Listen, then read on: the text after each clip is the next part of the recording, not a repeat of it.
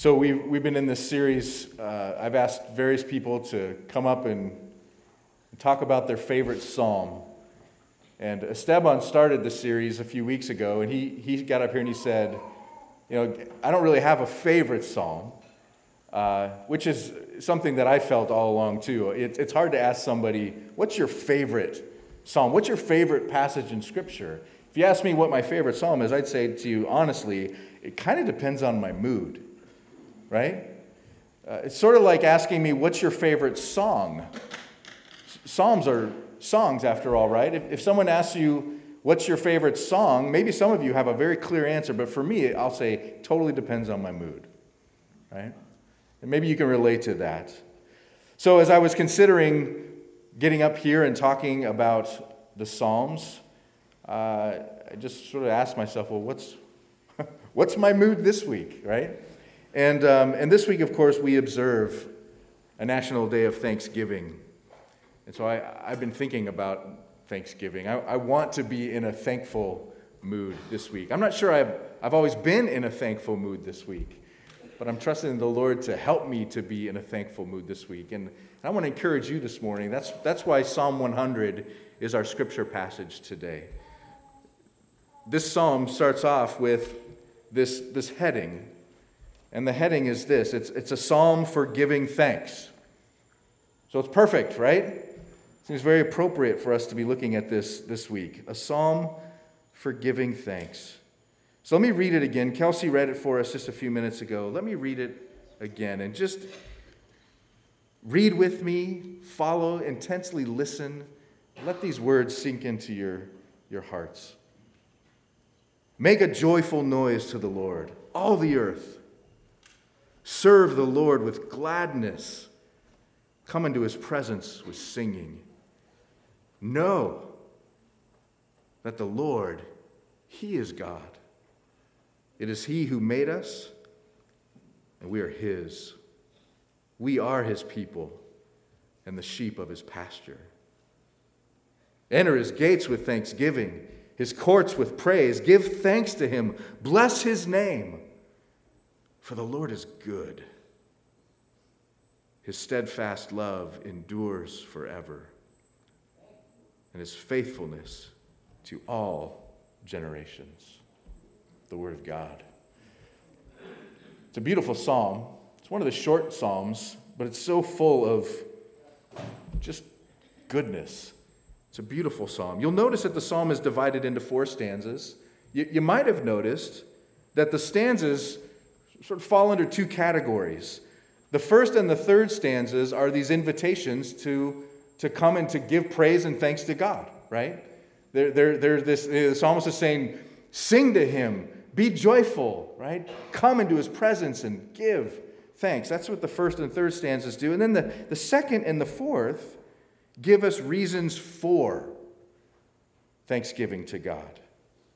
This is why he's worthy, in other words these other two stanzas. I want to ask you, Jake mentioned it as he was opening up our prayer time this morning. I think it's a good question to reflect upon. Is it difficult for you to give thanks? Can be, right? Thanksgiving can be a really challenging week. We're, we know we're supposed to have this day of thanks, but it, it is sometimes quite challenging to give thanks to God. The, the thing that, that sort of bothers me is that I know how easy it is to give praise and be thankful for a lot of other things. And we'll see that probably on Thursday. If you're gathering together with family or friends to have a Thanksgiving meal, you'll, you'll see how easily it, it is, how easily it comes to, to be thankful to give praise for things like football. Right? We're going to watch the Bears thoroughly demolish the Lions on Thursday, the midday game. That's exciting. And we're going to naturally yell and scream and cheer and sing, maybe, perhaps, right? Football excites us. And for some of you, when that, when that turkey and the stuffing and the, and the potatoes and the gravy are set before you, your reaction is going to be, yes, right? I've waited all year. It's easy to, to, to praise the things that we value, and that's, that's, the, that's the point. Praise comes naturally to the things that we value. So I want to ask you again to consider this. Do you feel like giving praise to God on Thanksgiving? Do you find God to be not only valuable, but supremely valuable? If you're cool to the idea, and I'm sure some of us are, if you're cool to the idea, perhaps you need a glimpse of the supremely valuable nature of God. So that's my intent this morning. That, that's why Psalm 100. May the Lord give us a glimpse, more than a glimpse. May He overwhelm us with the supremely valuable nature of Himself. You know, Thanksgiving doesn't usually start with what you feel, by the way. I asked you if you feel like giving thanks. It doesn't usually start with what you feel, it starts with what you know. Knowing begets feeling. And that's why I love this psalm, because the psalmist invites us to praise and to thank God by reminding us what we can know about him. Did you see that? Look at, at verse 3. Know this, he says. I want you to know something. Because in knowing, you have knowable reasons for praise and thanksgiving to God. So I want to divide up the passage here into three, three things that we can know about God. Three knowable reasons for praise and thanksgiving to God. And the first one is this it's we can know the nature of God. The nature of God. Look again at, at the beginning of verse 3. Know that the Lord, He is God. The first thing we're to know, get this, the first thing we're to know is that God is knowable. He's knowable. He has a name, and he has a nature. It says here, the Lord. It's probably capitalized in your, in your Bibles there. Know this, the Lord, He is God. When we see the Lord in our Old Testament and the English versions that we have, that's a translation of what was written originally in the Hebrew text here as Yahweh or Jehovah. So the psalmist here isn't just saying something general like, no, God is God. He's saying something specific. He's saying this He's saying, the God of the Hebrews, Yahweh. Yahweh, the God of Abraham, the God of Isaac and Jacob and Moses and David, this God, He is the one true God. He is the maker of the heavens and the earth. He is the one who reigns and rules over all creation. It is He who made us. He's knowable, very specific, one and only God to have in mind here. And there's so many things that can be said from this short little sentence. We could spend all day unpacking them, but I just want to pull out a few significant highlights the first one is this by saying this, the psalmist is, is, reminding us here that, that by saying he is he alone is God, he is the one true God, he is the one who has no rival powers. There are no rivals to the Lord. He is God. There's no one above him, there's no one beside him. No rivals, which means this that the Creator is also the controller of all. There is nothing that happens outside of the will of our God, the one that we can know. He's the one who made us. And I, and I love this. The ESV doesn't translate it this way, but if you have a New King James or a King James or a New American Standard, some of the original manuscripts say this they say, He made us and not we ourselves. You are what and who you are, not by your own power, not by your own achievement, but only by the grace and the blessing of God. He's the provider. He has no rival, no equal, He's in control of it all, and He provides it all. And then, and then the psalmist says, and we belong to Him. We belong to Him. Which, on the one hand, is a statement of authority that flows from the fact that He is the all powerful one who made us all. We do belong to Him. But it's more than a statement of authority, it's a statement of stewardship and protection. You belong to Him, you are His precious possession. You are, you are under the protection of the most powerful one in all existence. So get this, get this. The one who made you is knowable. He's knowable. He's revealed himself to us by his name. I am the Lord, Yahweh, Jehovah. And this all powerful, all knowing, all sovereign God is not only knowable, but he invites us into a relationship with him by saying, Come into my presence. Be, be with me. Come into my gates for your joy. You're going to sing here. You're going to rejoice here. Be with me. Give thanks. Make a joyful noise to the knowable God because you know his nature. That's the first thing the psalmist wants to remind us of. He's saying, Look, you, you can give thanks because you can know this. You, you, you have a noble God, and He is the only God. The second thing He wants us to know is the gospel of God. The gospel of God. If we read the second sentence of this stanza as we are His, as it's translated here, we can say that it doesn't just mean that the, the world belongs to Him generally but rather, for the church, it means that we have a special relationship with Him. The psalmist is writing to God's people here and saying, You, you're His. You belong to Him in a, in a unique and a, a special way. He is the shepherd, you are the sheep of His pasture.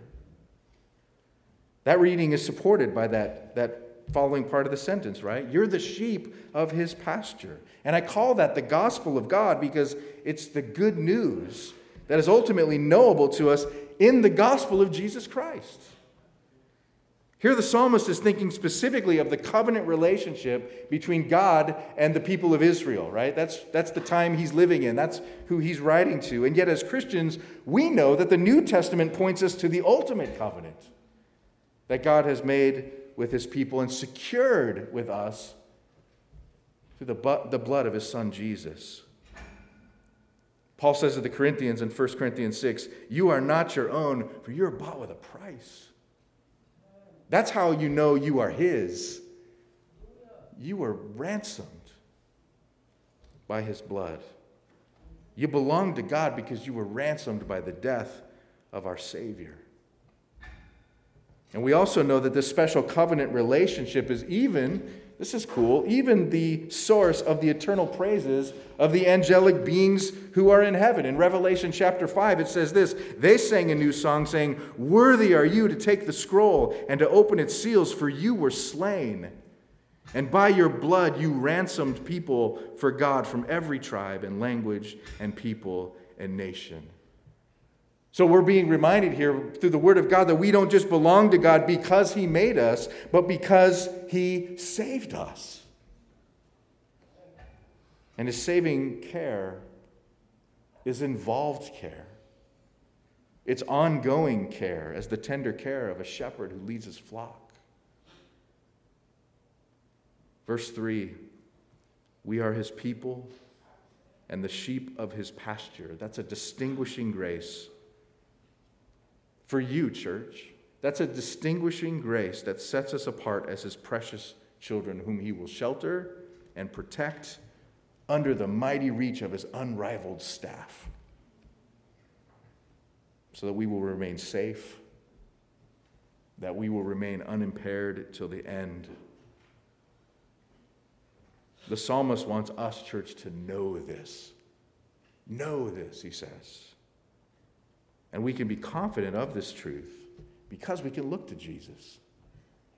We can look to Jesus, the chief shepherd, and see the purest revelation of God's care for his own. In the Old Testament, in Ezekiel chapter 34, God talks more about his being a shepherd of his people. And he says this He says, I myself will be the shepherd of my sheep. I myself will make them lie down, declares the Lord God. I will seek the lost. I will bring back the strayed. I will bind up the injured, and I will strengthen the weak. And the fact, excuse me, and the fat and the strong I will destroy. I will feed them, my people, in justice. I'll be their shepherd. And, and how does God accomplish this? Jesus tells us in John 10. He says, I'm the good shepherd. And he says, The good shepherd lays down his life for the sheep. Think about that. The gospel of God is amazing when you consider it in light of the nature of God. In the nature of God, we're, we're reminded that we have this all powerful, perfect, holy God who stands above all things. And yet, in the gospel of God, we're reminded that this all powerful, perfect God who stands above all has condescended to us. He's come to us sending us his own Son, that he might take our sins upon himself and offer up his sinless life, his sinless life, in order that our guilt may be forgiven. His perfect sacrifice. And then he raises from the dead three days later, right? So that we could have confidence that, that his victory over sin and death is certain. We are His. We are His. And we can give thanks with rejoicing because of the gospel of God.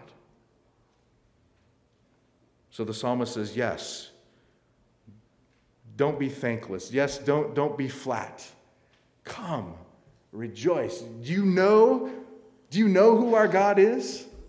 And do you know what our God has done? And then finally, he says, I want you to know one more thing. I want you to give thanks and rejoice because of the love of God. I've talked about his nature, I've talked about his gospel. Thirdly, the love of God. Look at verses 4 and 5. Enter his gates with thanksgiving, his courts with praise. Give thanks to him. Bless his name. And he says, For. So, in other words, you can do that because of what I'm about to say. For the Lord is good his steadfast love endures forever, and his faithfulness to all generations. Look up for a second. Do you believe that? Do you believe it? You know, I do too. And yet I find myself at times practically not believing that. And I, I assume you do too. Right? God is good. Yes, I know. Do I know? I wonder if this might be the most needed pastoral reminder for many of us this morning. The, the, psalmist invites us to give thanks and praise to God, to bless his name. In other words, find him supremely valuable. Find him supremely valuable because, because he's good because his love endures forever. And yes, again, I find that that truth is often the hardest for Christians to believe. We say we believe in who he is, his nature. Yes, he's the, he's the one God, he's all powerful. We say we believe in what he's done. I believe in the gospel. I know Jesus came and died and, and rose again, but sometimes we struggle to believe that there's an ongoing effect of his love. Why? Why is that hard to believe? Well, I'll tell you why it's hard to believe for me. I'll assume why it's hard to believe for you is the same. It's hard to believe that God will not fail us when we know how often we fail Him. And I would, I would venture to bet that if you're having a hard time being thankful, if you're having a hard time praising God this morning, it's because you sincerely wonder if God's love for you hasn't wavered at least a little bit. Do you ever, do you ever think or talk like that? God, someone says to you, God loves you, and you say, Well, I mean, I, I don't know. I, I've, I've felt his love before, but I'm not sure he loves me now like he loved me then.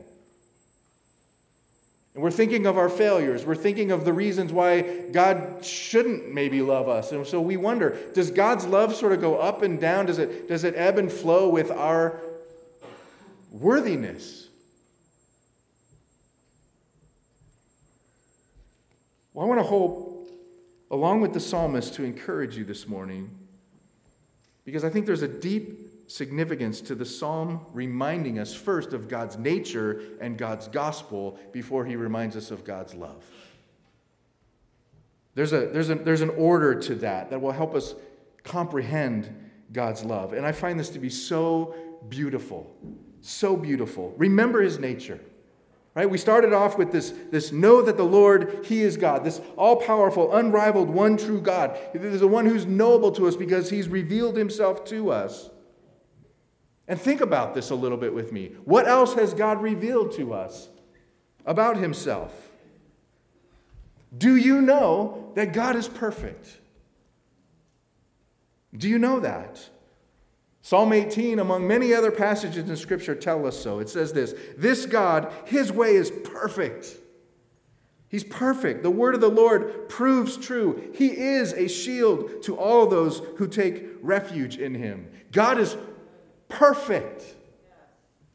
And because God is perfect, think about this more with me. He can't be added to, and He can't be taken away from. He can't be diminished in any way, otherwise, He would cease to be perfect. He would cease to be God. But the psalmist leaves no room for this possibility. He says, No, know this the Lord, He is God. Do you know that God is love? Do you know that? 1 John 4:16 tells us so. God is love. And listen, that doesn't say God has love. As if love were simply a, a, sort of a piece of the puzzle that all fit together makes up who God is. No, God doesn't consist of parts. He's not like your car, where you got a muffler here and a steering wheel here and a, and a tire here, and you put it all together and you get a car. That's not the way God is. He doesn't consist of parts. If he did, think about this, he would be dependent on those parts for his being. And God is dependent on no one and nothing. Why? Because he's perfect.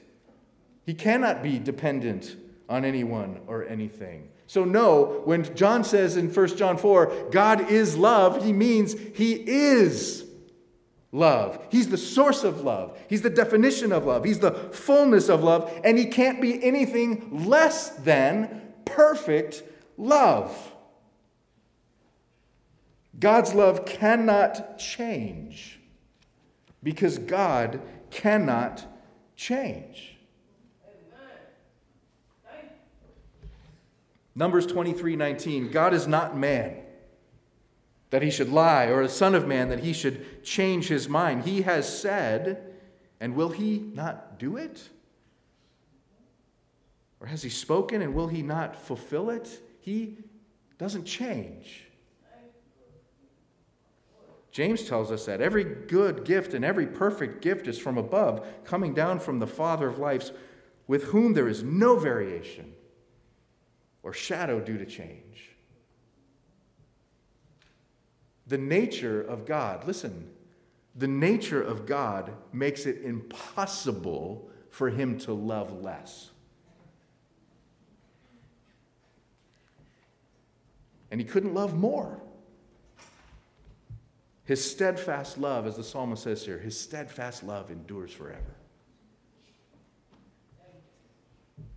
So that's the nature of God. That's what it reminds us of here. And the gospel of God provides us with an assurance that even though I know I can change, and I, and I do change, I can love less, I can diminish.